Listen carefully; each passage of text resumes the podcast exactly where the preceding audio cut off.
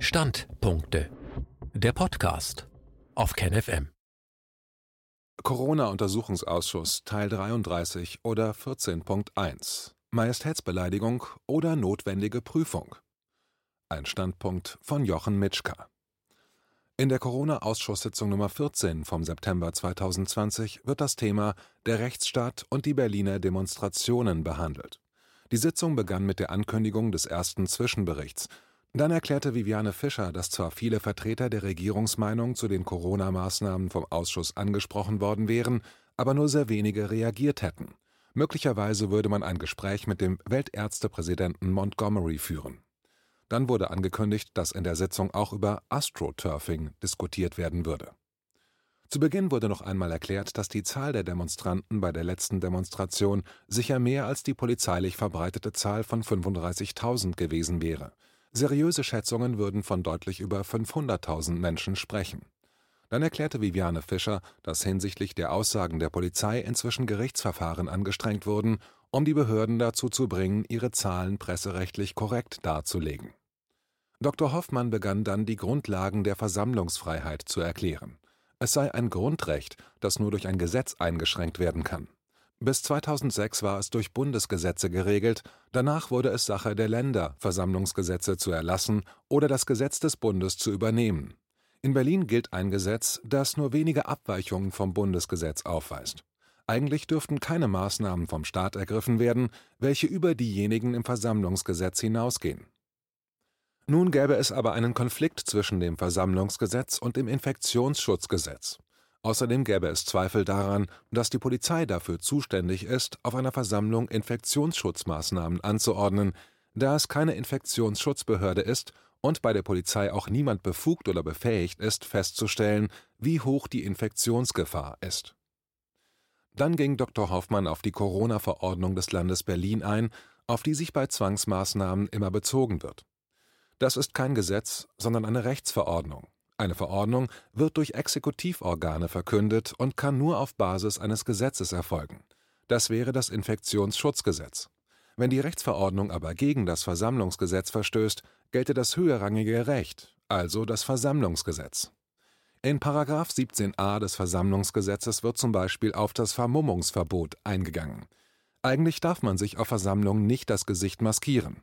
Wenn aber in einer Rechtsverordnung stehe, dass man Masken tragen muss, in einem Gesetz aber das Gegenteil stehe, dann müsste sich eigentlich das höherrangige Recht durchsetzen. Dr. Hoffmann ging dann auf eine der vielen Demonstrationszüge ein, die von der Polizei mit der Begründung aufgelöst wurden, dass die Abstände nicht eingehalten worden wären und weil die Teilnehmer der polizeilichen Ad-hoc-Anordnung, Masken zu tragen, nicht nachgekommen wären. Auch da erklärte Dr. Hoffmann, keine Rechtsgrundlage erkennen zu können. Es ginge nicht um die Frage, ob es sinnvoll wäre oder nicht, sondern alleine um die rechtlichen Kompetenzen, die nach Meinung von Dr. Hoffmann deutlich missachtet wurden. Eine Behörde dürfe nur im Rahmen ihrer Zuständigkeiten handeln, und dieser Grundsatz wäre eklatant verletzt worden. Auch wenn die Gesundheitsbehörden ihre Kompetenz an die Polizei abgegeben haben, muss das nach außen hervortreten und deutlich sichtbar sein. Infektionsschutzrecht wäre immer einzelfallbezogen und daher hätte zum Beispiel transparent sein müssen, welcher Arzt die Infektionsgefahr festgestellt hatte. Nun hatte die Berliner Corona-Verordnung aufgrund der Demonstrationen eine Erweiterung erfahren, dergestalt, dass bei mehr als 100 Personen die Teilnehmer Masken tragen müssen. Auch dort, so Hoffmann, könne man nur darauf verweisen, was im höherrangigen Gesetz zu Versammlungen stehen würde, Vermummungsverbot. Man müsse sich die Frage stellen, wie eine Rechtsverordnung das Versammlungsgesetz einschränken könne. Dr. Füllmich wies dann noch einmal darauf hin, dass Grundrechte dem Bürger erlauben, sich gegen Maßnahmen des Staates zu wehren, und dieser habe zu begründen, wenn er diese Grundrechte einschränkt. Es ist nicht der Bürger, der begründen müsse, warum er die Grundrechte in Anspruch nehmen kann. Nach Ansicht von Dr. Füllmich wurden bei den Demonstrationen Maßnahmen der politischen Führung durchgesetzt, ohne dass diese mit den gesetzlichen Grundlagen, auch nicht in Verordnungen, in Einklang gebracht werden konnten. Daniel Sieber Dann begann die Anhörung des ersten Gastes. Daniel Sieber ist ein ehemaliger Funktionsträger der Grünen Partei. Er hatte auf der Demonstration in Berlin eine vielbeachtete Rede gehalten. Zu Beginn der Befragung erklärte er den Status seiner Beziehung zur politischen Partei Bündnis 90 Die Grünen. Er sagte aus, dass er bis einen Tag nach seiner Rede bürgerschaftliches Mitglied in Flensburg gewesen wäre. Dort hätte er in zwei Ausschüssen mitgearbeitet. Nach seiner Rede in Berlin wäre er aus der Fraktion ausgeschlossen worden. Dann erklärte er seine Ansicht zur Demonstration in Berlin. Er hätte vor der Teilnahme an der Demonstration, welche die erste gewesen wäre, an der er überhaupt teilgenommen hatte, innerhalb der Partei versucht, durch Verbreitung von wissenschaftlichen Daten einen kritischen Blick auf die Maßnahmen der Regierung zu ermöglichen. Allerdings wäre er auf allen Ebenen der Partei dafür abgekanzelt worden. Deshalb wäre eine Rede die letzte ihm mögliche Maßnahme gewesen, um die Vorgänge, das politische Handeln transparenter zu machen. Dann berichtete er über die Demonstration und seinen Eindrücken, zum Beispiel hinsichtlich der großen Zahl der Teilnehmer und der Heterogenität, der Vielfalt der Menschen. Insbesondere wären die Teilnehmer friedlich gewesen und von ihnen wäre keinerlei Gewalt ausgegangen. Es wären viele Zugänge zu den Demonstrationsgebieten abgesperrt gewesen. Zitat: Der Fluss der Demonstranten wurde gezielt gelenkt über eine Spreebrücke und wurde dann in der Friedrichstraße auch gestaut. Da gab es kein Durchkommen. Zitat Ende. Er berichtete dann, dass es immer schwieriger geworden wäre, auch durch die polizeilichen Maßnahmen die vorgeschriebenen Abstände einzuhalten. Sieber betonte, dass er überhaupt keine Neonazis oder Rechtsextreme bemerkt hätte. Da er viele Briefe nach seiner Rede erhalten hatte, hätte er festgestellt, dass ein großer Teil der Demonstranten sich dem Wählerspektrum der Grünen zuordnen würden. Die Situation in Berlin wäre unübersichtlich gewesen, da über 500 Demonstrationen angemeldet waren. Mehr als 100 Demonstrationen wären genehmigt worden. Ihn hätte dabei stutzig gemacht, dass der Innensenator von Berlin Demonstrationen von der NPD und den Reichsbürgern vor dem Reichstagsgebäude genehmigt hätte. Dagegen wäre versucht worden, die Demonstration, an der er teilgenommen hatte, über zwei Instanzen zu verbieten.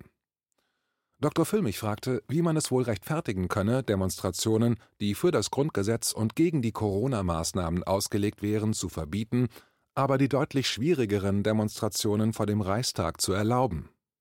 Daniel Sieber äußerte eine These, die er aber nicht beweisen könne. Nach dieser These hätte der Innensenator bekannterweise versucht, die Querdenker-Demonstration zu verbieten, was aber rechtlich aussichtslos gewesen wäre. Und so wäre er interessiert daran gewesen, bei der Demonstration Bilder zu erhalten, die im Nachgang ein schärferes Vorgehen gerechtfertigt hätten. Er kritisierte dann, dass bestimmte Gruppen solche Demonstrationen, die sich für Grundrechte und Demokratie einsetzten, als Trittbrett benutzen, um Aufmerksamkeit für ganz andere politische Agenten zu erhalten. Viviane Fischer warf ein, dass es eben ein Grundsatz der Meinungsfreiheit wäre, dass man nicht verhindern könne, dass am gleichen Tag von einer Demonstration eine andere mit anderen Zielen stattfindet. Sie berichtete dann, dass ihr um ca. 15.30 Uhr eine Gruppe mit Kaiserreichsflaggen entgegengekommen wären, die sich geschlossen in Richtung Reichstag bewegt hätten. Dabei hätte man erkennen können, dass es keine Vermischung war, sondern eine separate Gruppe. Daniel Sieber betonte, dass durch die Medien eine Homogenisierung der Demonstranten stattgefunden hätte, um eine Deutungshoheit über eine größere Masse zu erlangen. Dann wäre diese Masse abgewertet worden, weil sie moralisch verwerfliche Komponenten besitzen würde. So erlange man Deutungshoheit über die Gesamtheit der Demonstranten und man rechtfertigt, warum diese Gruppe weniger Gehör finden sollte. Dr. Hoffmann gab zu bedenken, dass seiner Meinung nach Je mehr eine Regierung sich solcher Methoden bedient, umso mehr befürchte sie, die Kontrolle verlieren zu können. Sieber erläuterte, dass nicht der Reichstag, Zitat, das Herzstück der Demokratie, Zitat Ende wäre, sondern der öffentliche Debattenraum. Zitat Für gewöhnlich ist der öffentliche Debattenraum ein sehr umkämpftes Feld mit unterschiedlichen Narrativen, um die auch gestritten wird. Während der Corona-Krise haben wir jedoch eine sehr starke Neigung dieses Debattenraumes in eine Richtung gesehen. Wir haben eine moralische Aufladung dieser Debatte gesehen durch Politiker. Killervirus, schlimmste Krise seit dem Zweiten Weltkrieg. Es wurde klar versucht, das Meinungsspektrum einzuengen. Zitat Ende. Dadurch wäre die Meinungspluralität verdrängt worden. Das wäre ein großes Problem für die Demokratie. Meinungspluralität und freie Debatte wären die Hauptbestandteile einer Demokratie. Demokratie heiße nicht, dass die Mehrheit bestimmt, sondern in der Demokratie ginge es doch darum, im öffentlichen Diskurs festzustellen, wie man das Gemeinwohl steigern kann. Deshalb wäre doch im Grundgesetz ausdrücklich der Minderheitenschutz festgelegt worden. Wenn die Demonstranten als Minderheit gegen die Regierungsmaßnahmen demonstrieren, müssten sie daher von der Regierung auch geschützt werden. Was man erlebt hätte in Berlin, wäre aber das Gegenteil gewesen. Dr. Füllmich fragte dann Herrn Sieber noch einmal nach Details über die Vorgänge um ihn in seiner Partei. Sieber wies darauf hin, dass er auf kommunaler Ebene gearbeitet hätte und der Austausch sehr niedrigschwellig funktioniert hätte. Er wäre im Rahmen seiner Informationssuche zu Beginn der Krise auf eine Studie von John Ioannidis gestoßen, die er dann innerhalb seiner Partei verbreitet hätte. Daraufhin wäre er auf Reaktionen gestoßen, die er so noch nie vorher bemerkt hätte. Jegliche Information oder Kritik gegen die Corona-Maßnahmen wären radikal abgelehnt worden. Es wurde die Glaubwürdigkeit der Autoren in Zweifel gezogen, Inhaltliche Diskussionen zu SARS-CoV-2 hätten zu keinem Zeitpunkt im ausreichenden Maße oder auf wissenschaftlicher Grundlage stattgefunden. Es hätte auch keine interne Diskussionsrunde in der Partei stattgefunden, um einen gemeinsamen Standpunkt zu erarbeiten. Er hätte Anfang April ein Diskussionspapier erarbeitet, das an Mitglieder des Bundestages und des Landtages versandt wurde. Dies hätte dazu geführt, dass man ihm vorwarf, man könne als Partei keinen gemeinsamen Standpunkt mehr formulieren, weil er mit einer Einzelmeinung, die er allerdings klar abgegrenzt in dem Papier ausgewiesen hatte, vorgeprescht wäre. Bis zu seiner Rede hätte er nie eine Einschätzung der Gefährlichkeit des Virus vorgenommen. Seine hauptsächliche Argumentation hätte sich um die Datenzusammenstellung des RKI gedreht. Inzwischen, wie auch auf der Rede erwähnt, schätze er die Gefährlichkeit hinsichtlich der Letalität vergleichbar zu der einer Grippe ein, möglicherweise inzwischen niedriger. Tatsache war, dass er nach dem Papier sofort ausgegrenzt wurde, obwohl, Zitat, das Alleinstellungsmerkmal von SARS-CoV-2 als Killervirus war zu keinem Zeitpunkt wissenschaftlicher Konsens. Zitat Ende. Nachdem sein Versuch, eine Diskussion innerhalb der Partei zu führen, misslungen war, hatte er an einem Zoom-Meeting teilgenommen, für das er sich einige Fragen vorbereitet, aber nur eine vorweg genannt hatte. Dabei war er davon ausgegangen, dass man im Bundestag über einen Wissensstand verfügen würde, der seinen weit überschreiten würde. Seine Frage, die er vorab genannt hatte, war, auf welcher Datengrundlage die Mitglieder des Bundestages die Gefährlichkeit des Virus einschätzen könnten. Niemand hätte die Frage korrekt oder zufriedenstellend oder irgendwie beantwortet. Im Gegenteil fußte die Entscheidungsgrundlage darauf, dass Professor Dr. Drosten der Partei zur Verfügung gestellt worden wäre, das war die alleinige Grundlage der Partei, um im Parlament abzustimmen. Dann ging er noch auf den Inhalt der Präsentation von Drosten ein. Dabei wäre es insbesondere visuell mit Bildern aus Bergamo, aus New York gegangen und um Hochrechnungen vom Imperial College aus London. Dabei wäre ihm als Student und Privatperson schon klar gewesen, dass die Zahlen vom Imperial College viel zu hoch angesetzt wurden.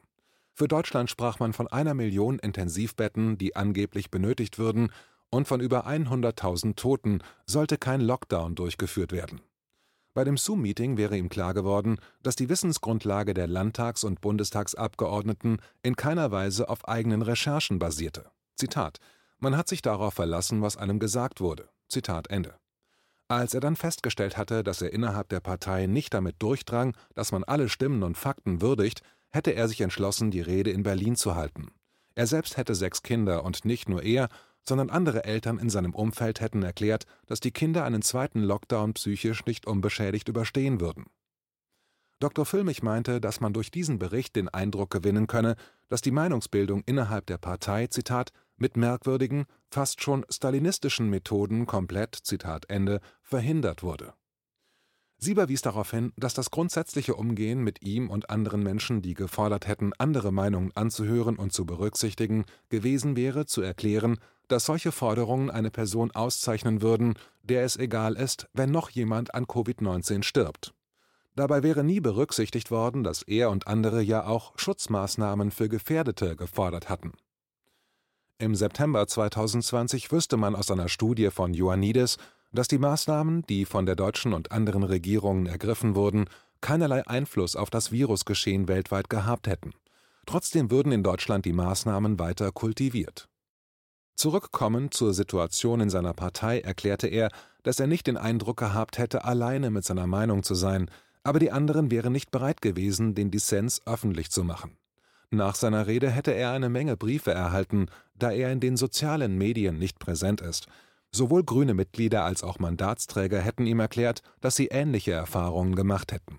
Und er besitze eine ganze Liste von Personen, die auch bereit wären, ihre Erfahrungen öffentlich zu machen Man hätte vom Landesvorstand dann behauptet, dass man in einer Partei nichts zu suchen hätte, wenn man als einziger eine Einzelmeinung vertreten würde, was sachlich falsch wäre, da es sehr wohl eine Reihe von anderen Mitgliedern und Mandatsträgern mit seiner Meinung geben würde.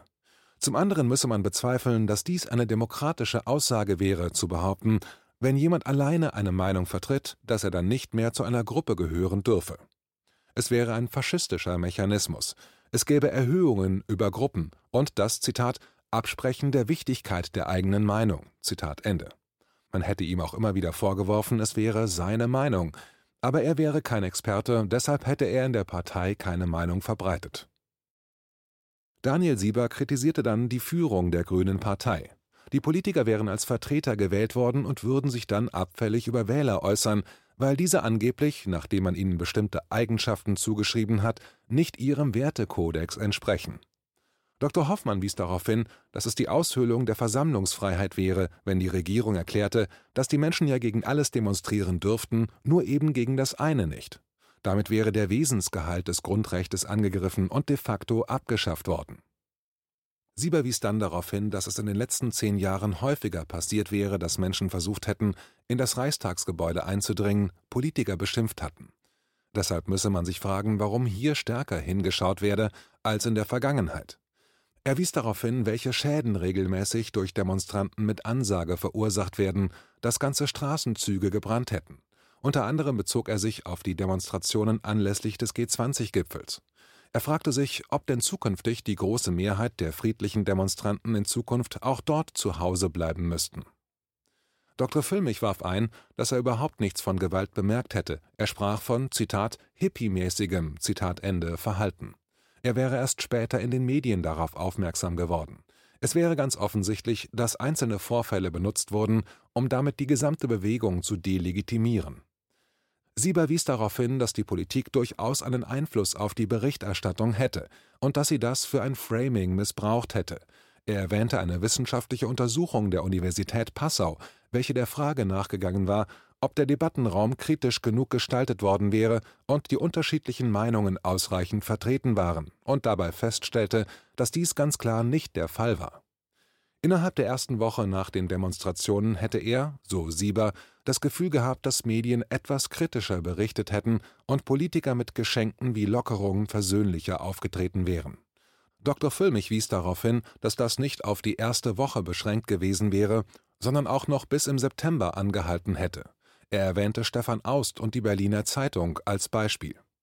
Sieber wies darauf hin, dass in Großbritannien eine Quantifizierung der Lockdown-Opfer erfolgen würde und zum Zeitpunkt der Befragung bei 20.000 gelegen hätte. In Deutschland würden diese Opfer nicht erfasst werden. Er bemängelte, dass die Politik sich weigert, wirklich wissenschaftlich zu ermitteln, wie gefährlich Covid-19 überhaupt ist. Im Mai wären auch Untersuchungen vom RKI über Antikörper in der Bevölkerung angekündigt worden, die bis September nicht durchgeführt wurden. Er wies dann auf eine Studie von Ioannidis mit 6000 Teilnehmern in 30 Ländern hin, was ihn zu einem vollkommen anderen Ergebnis gebracht hätte als die deutsche Politik. Dr. Füllmich meinte, dass das gesamte Verhalten der deutschen Politik ein grober Fehler gewesen wäre, was sich auch aus manchen Aussagen von Spahn herleiten ließe. Die Frage wäre, ob und eventuell ab wann das Verhalten auch schuldhaft war. In diesem Zusammenhang müsse man das Panikpapier berücksichtigen, welches aufzeige, dass von Anfang an nicht beabsichtigt war, eine Diskussion und Untersuchung der Situation zuzulassen. Vielmehr zeige das Papier, dass von Anfang an die Absicht bestand, aufgrund von erzeugter Panik Regierungspolitik durchzusetzen. Dr. Hoffmann wies darauf hin, dass es Gerichtsentscheidungen in der Vergangenheit gegeben hätte, die aufzeigten, dass zwar bestimmte restriktive Maßnahmen von Regierungen zulässig waren, dass diese aber die Pflicht hätten, nicht nur eine akute Gefahr abzuwehren, sondern auch Aufklärung des Sachverhaltes aktiv zu betreiben. Sieber ergänzte, dass im März 2020 bereits 250 Wissenschaftler aus dem Diskurs ausgeschlossen wurden, weil sie kritische Meinungen zu den Regierungsmaßnahmen vertraten, was eine Schuldhaftigkeit der Regierung deutlich mache. Die Regierung hätte die Verpflichtung gehabt, vor der weitreichendsten Entscheidung seit Bestehen der Bundesrepublik auch diese Wissenschaftler anzuhören und ihre Argumente zu würdigen. Sieber wies dann darauf hin, dass Frau Baerbock laut Spiegel wohl in seine Richtung geäußert hätte, dass sich die Grüne Partei von esoterischem Gehabe abgrenzen müsse. Zitat und die Menschen, die dort auf die Straße gehen, wünschen sich, dass Putin ihr neuer Führer wird. Zitat Ende. Im gleichen Atemzug wäre gesagt worden, dass die Grüne Partei immer wissenschaftsnah wäre. Er fragte dann, wie sich beide Aussagen vereinbaren ließen, denn Baerbock wäre nicht bei der Demonstration gewesen, würde auch Herrn Sieber gar nicht persönlich kennen. Die erstere Aussage wäre das Gegenteil von wissenschaftlich begründbarer Faktenbeurteilung. Die Politik wälze einen Teil der Verantwortung regelmäßig auf die Wissenschaft ab, indem behauptet werde, man müsse sich auf die Wissenschaft verlassen. In Wirklichkeit werde die Wissenschaft gar nicht vollumfänglich gewürdigt, sondern eben nur solche, welche den Absichten der Politik dienen. Eine kritische Diskussion wurde aber im Fall von Corona aktiv durch die Politik und Medien unterbunden. Hätte dieser Diskurs stattgefunden, so Sieber, hätte das möglicherweise zu einem Mittelweg durch die Krise geführt und vor allen Dingen vielen Menschen die Angst genommen. Wie es weitergeht.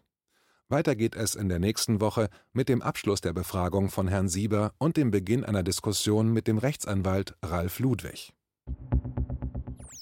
KenFM ist crowdfinanziert und unabhängig. Leiste deinen Beitrag zu freier Presse und unterstütze unsere Arbeit finanziell. Wenn du zukünftig keine Beiträge verpassen willst, abonniere den KenFM Newsletter und installiere dir die KenFM App für iPhone und Android.